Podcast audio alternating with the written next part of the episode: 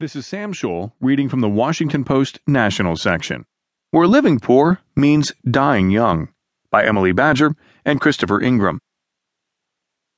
This city is full of parks that invite exercise and bike lanes that make commuting a workout. It's home to social services that tend the poor and taxpayers who willingly fund them.